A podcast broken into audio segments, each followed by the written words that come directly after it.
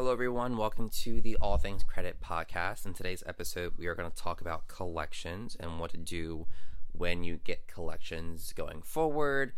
Um, we're also going to talk about some other topics of when you actually owe, when creditors can't sue, and vice versa. Now, uh, we are not going to talk about how to avoid collections. That's going to be for a different episode. But this is when you actually get the notice credit reporting, all that good stuff. So without further ado, let's get started. And it I plan to have this episode to be a slightly shorter episode too. So first thing, what happens when you get uh, a collection notice? So this happens when either you're behind or you default on a promise or a loan obligation. Uh, however, this is more so common with medical bills and utility bills. So essentially, what happens is once you fall behind, that company, let's say, you know, a hospital, that hospital or entity will then sell that debt to a debt buyer and they buy that debt for pennies on a dollar. So let's say there was a medical bill for $500 a debt buyer will most likely buy that debt for 20 or 35 dollars so at a significant discount companies do this so that they could try and lose as less money as possible and just like the power of negotiation if a company buys, you know, a certain product, in this case, debt, if a company buys debt at a large uh, bulk, then they can negotiate a lower amount per dollar per debt. So that's very, very oversimplified of how that whole process works. So you get a collection in the mail. Let's say it's from ABC Company. In most cases, and I've actually seen this firsthand, a lot of debt collection companies are actually going to show you, in most cases, what your original balance was. So let's say in this case with a hospital, it was for 500. They may actually give you a, a steep discount because they know they can because they bought it for so cheap and they're probably just trying to collect. They may give you a 50% discount and only say, hey, instead of paying 500, you can pay 250 and then your debt will be cleared. Most companies are going to do that other debt collection companies or agencies may not do that at all. They may actually request the full amount that you owed previously. And, you know, from a business practice, you know, that's still okay. But I want my viewers to have as much buying power as they possibly can and, and you know, save some money if possible. So that's what's going to happen most of the time. So let's say you get the letter, you call them. What you really want to do is, and this is for people that know that the debt is theirs, what you really want to do is sharpen your skills on negotiation. And I say that to say is because you probably didn't even realize that they bought the debt for pennies on the dollar. This is where you can be an advocate for yourself and you can be smart about what you pay. And negotiating is very, very powerful because then, you know, you'll have the other side of the spectrum of how this industry works. Now, in most cases, most clients will be successful, others will not be. And especially if the debt is really, really old, let's say anywhere from two to three years old, and let's say it's the same debt collection company, the options for negotiation are going to be very, very slim, and they're going to and they're going to want the full amount that was previously defaulted on. And this is where most clients fall into this never ending cycle of you have a collection, a company buys it, and then they sell that debt to a different debt buyer, and then the cycle repeats.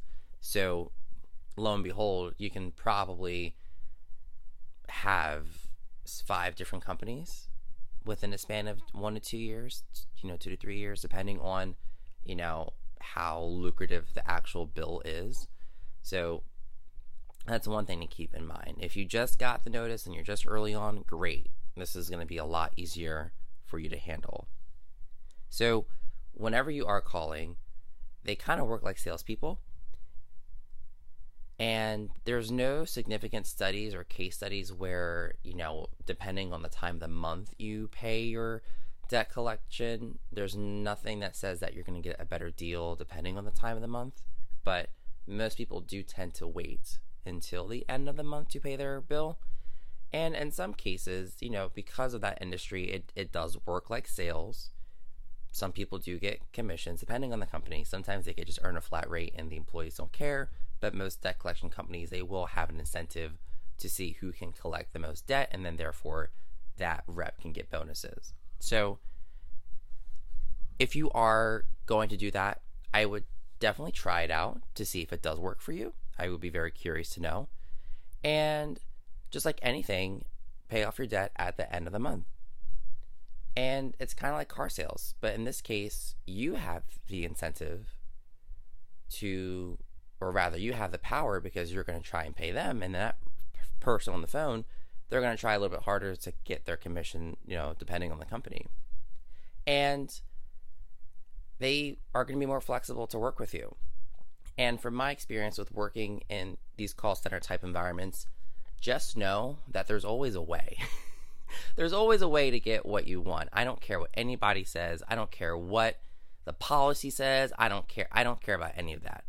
Working in that industry, or not industry, but working in that call center type of environment, you can get what you want. It's just a matter of if that rep is willing to go to bat for you, if they're willing to work for you or work with you, or it's just a matter of if they can't do it, then get someone else that will, whether if that will be a different rep or a manager, whomever it's always possible to bend the rules of the policy of the company.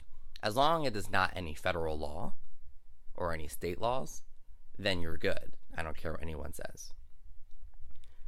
The next option, let's say you are not able to pay in full. Debt collection agencies offer payment plans. Now, again, depending on how old the debt is, some companies are going to require that debt in full. But if you're, again, early on in the stages of having a collection like this, then you are in a much better position. Ask for payment plans if you're not able to make the payments in full. And they are going to be more lenient with payment plans and, and you know a lot easier and they're also going to harass you a lot less especially if there is a payment plan in place for an agreement um, that's always possible now let's talk about credit reporting I have actually spoken with a client that has, I believe it was with AT and T, but it was a it was uh, with a debt collection agency. I forget the name of the agency, but they were actually going to say that if you you know once you pay this in full, we will remove it off of your credit report. And I thought that's great. And they made the notes in the account, so on and so forth. And I asked about, well, can you send you know something in writing? Can you send you know, a communication stating that you will. Now, this is where things get iffy, and this is why I want my viewers to advocate for themselves. Always have some type of notation, a documentation of the conversation. And what I also find interesting, interesting, and depending on what state you're listening to, if you get like those automated systems where it's like this call will be monitored or recorded, guess what? That means you can record the phone call so whether if you are calling on a cell phone, have another device ready and record the conversation. At this point, you can't say like, you know, you can't say like, well, the company said this because where's your proof? And then if you were to take the company to court, they can't have corporate amnesia where they say, oh, we don't remember writing that, or we can't find that memo, or we can't find that note. Well, guess what? If you get that statement that this call will be monitored or recorded, that means that you, the customer, have a legal right to also record the conversation. Do that, especially if you're not going to get anything in writing. Protect yourself, CYA, cover your assets. Seriously, I can't stress that enough. Because then, just thinking ahead, let's say you do pay off that collection and they don't keep their word. Oh, guess who's going to get sued? And then you could actually get a settlement from that company. I'm just thinking out loud here. So keep that in mind. But back to credit reporting, some collection agencies are very lenient and they will send a communication like, yes, if you pay this off, you know, in this amount or by this time period or whatever, we will remove the information off your credit report. And the thing is, too, what I also find astonishing is that you know the Fair Credit Reporting Act says that you know everything has to be reported accurately, yada yada yada. Okay, guess what? When I read that law, there's nothing in there that says that companies are going to be held liable when they remove accurate information. So it's not a matter that a company can't remove the information, they're just choosing not to. It's as simple as that. and I really wish I would have went to school to become a consumer attorney, but I became an underwriter. but neither here nor there. Companies, again, they're just choosing not to. So when you have that conversation, document everything. You want to be your own advocate. If they're not going to send you a letter, you better have that phone call recorded. And I know there are a ton of apps that will actually record phone calls for you and they cost like a dollar to get on your iPhone or Android device. So I would seriously look into that, and it could be a game changer for you and your situation. Uh, we talked about getting everything in writing. You have no idea how important this is. Again, this is just either to help you keep track of where you are, what your goals are in terms of paying off debt, avoiding debt, whatever, and just also making sure that the company is going to say that they're going to do what they say. It's as simple as that. The next thing, I have a little list that we're going down. So, what if the debt is old? What if you have a debt that's been so long ago, you know, it's it's not at the 7-year point where it's going to be removed automatically from your credit report and even then that's not removed automatically. You have to call and get that removed manually by the credit bureaus, which is a huge pain, or you can just send a letter. But let's say you're in that middle ground where your debt is about you know, three years to four years old. Well, guess what? States, if you may or may not know, they have this thing called statute of limitations, and they cover pretty much anything, but we're going to solely focus on the statute of limitations of debt, DEBT. And essentially, what that whole term, statute of limitations of debt, or just SOL, is it's basically saying how long or how much of a time period a party has to do something, right? In this case, statute of limitations of debt means that a creditor or collector has only but so much time to either sue you, take you to court, demand payment, whatever.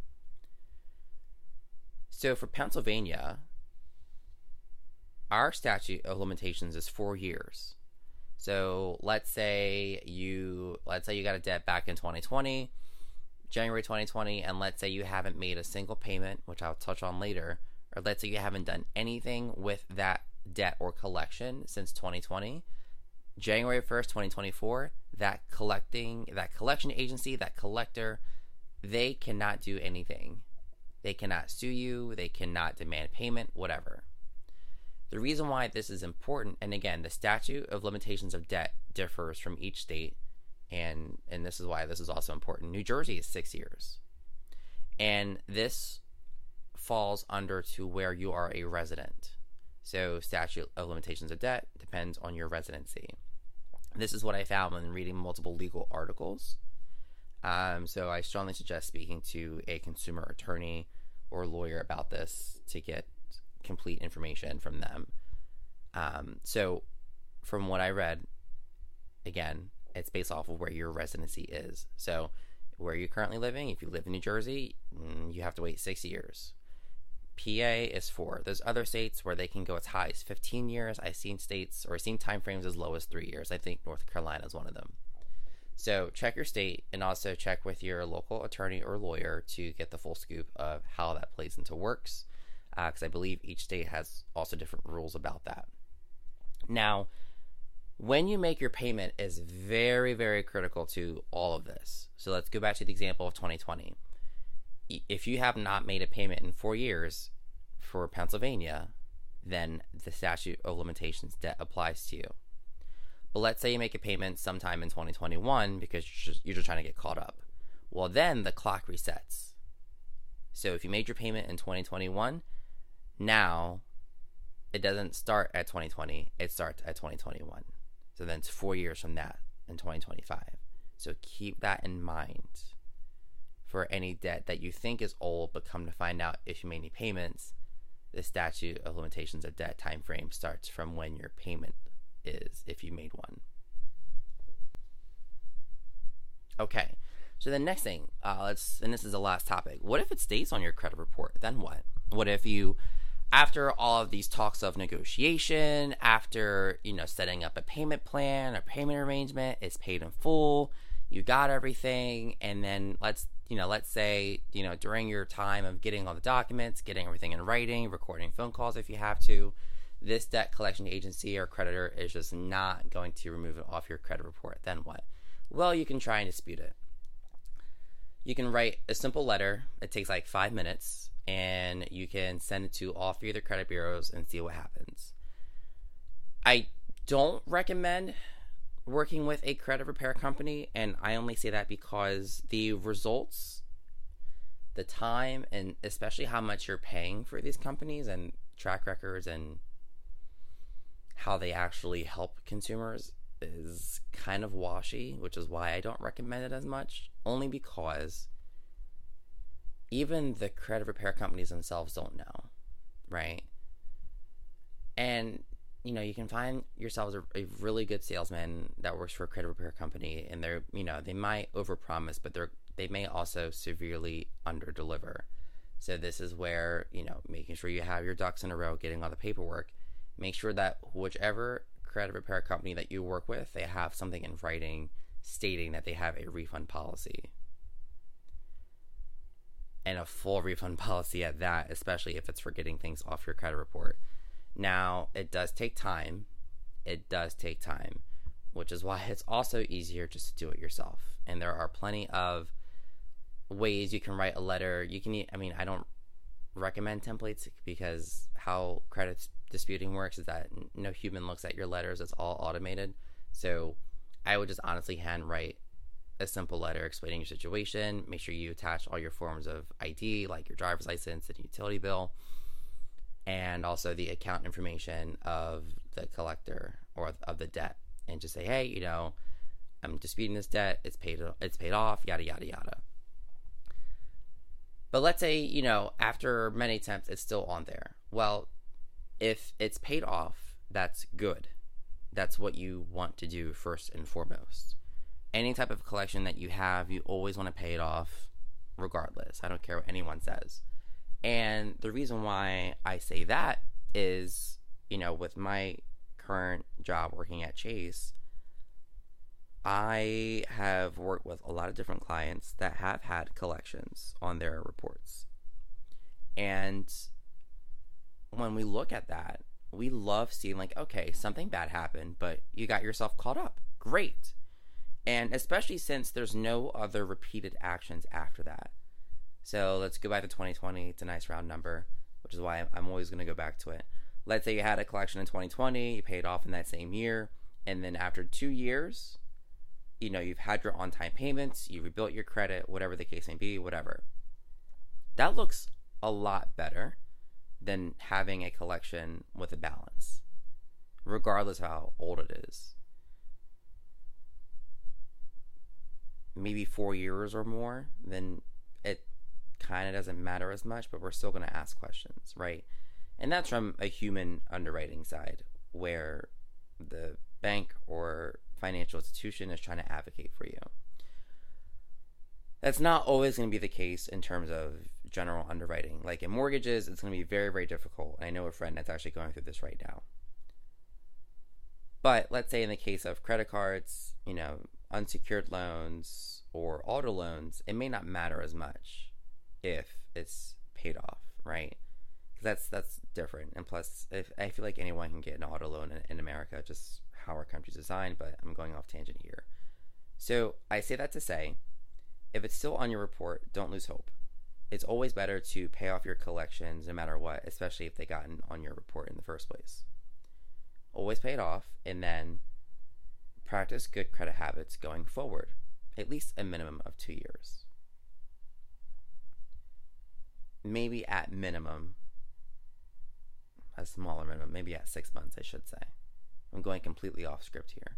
So, at least six months from when you've had that collection paid off, going forward, practice good on time habits. So, making on time payments across all your loans, keeping your credit card utilization low and your credit card debt low. And that's that. Don't overcomplicate credit. Just don't. Credit is just a tool to see how you handle your money and your debt obligations. Nothing more, nothing less. And also, don't get hung up on scores. yes, the lower the score, the more difficult it can be to get approved, but it does not mean that you're not going to get approved at all. So, that'll wrap up today's episode. I said it was going to be short. I still went 20 minutes over, give or take. But I hope you enjoyed it. And I apologize for disappearing for quite some time. Everything has just been busy at work. and I may be in the process of working in New York. So, more to come and more details on that. But, yeah. Thank you so much for listening. And I hope you have a great day. And I will be dive or I can't speak. I will be diving more into the subject of collections and what to do, and I may even have a special guest. So stay tuned for that. Have a good day.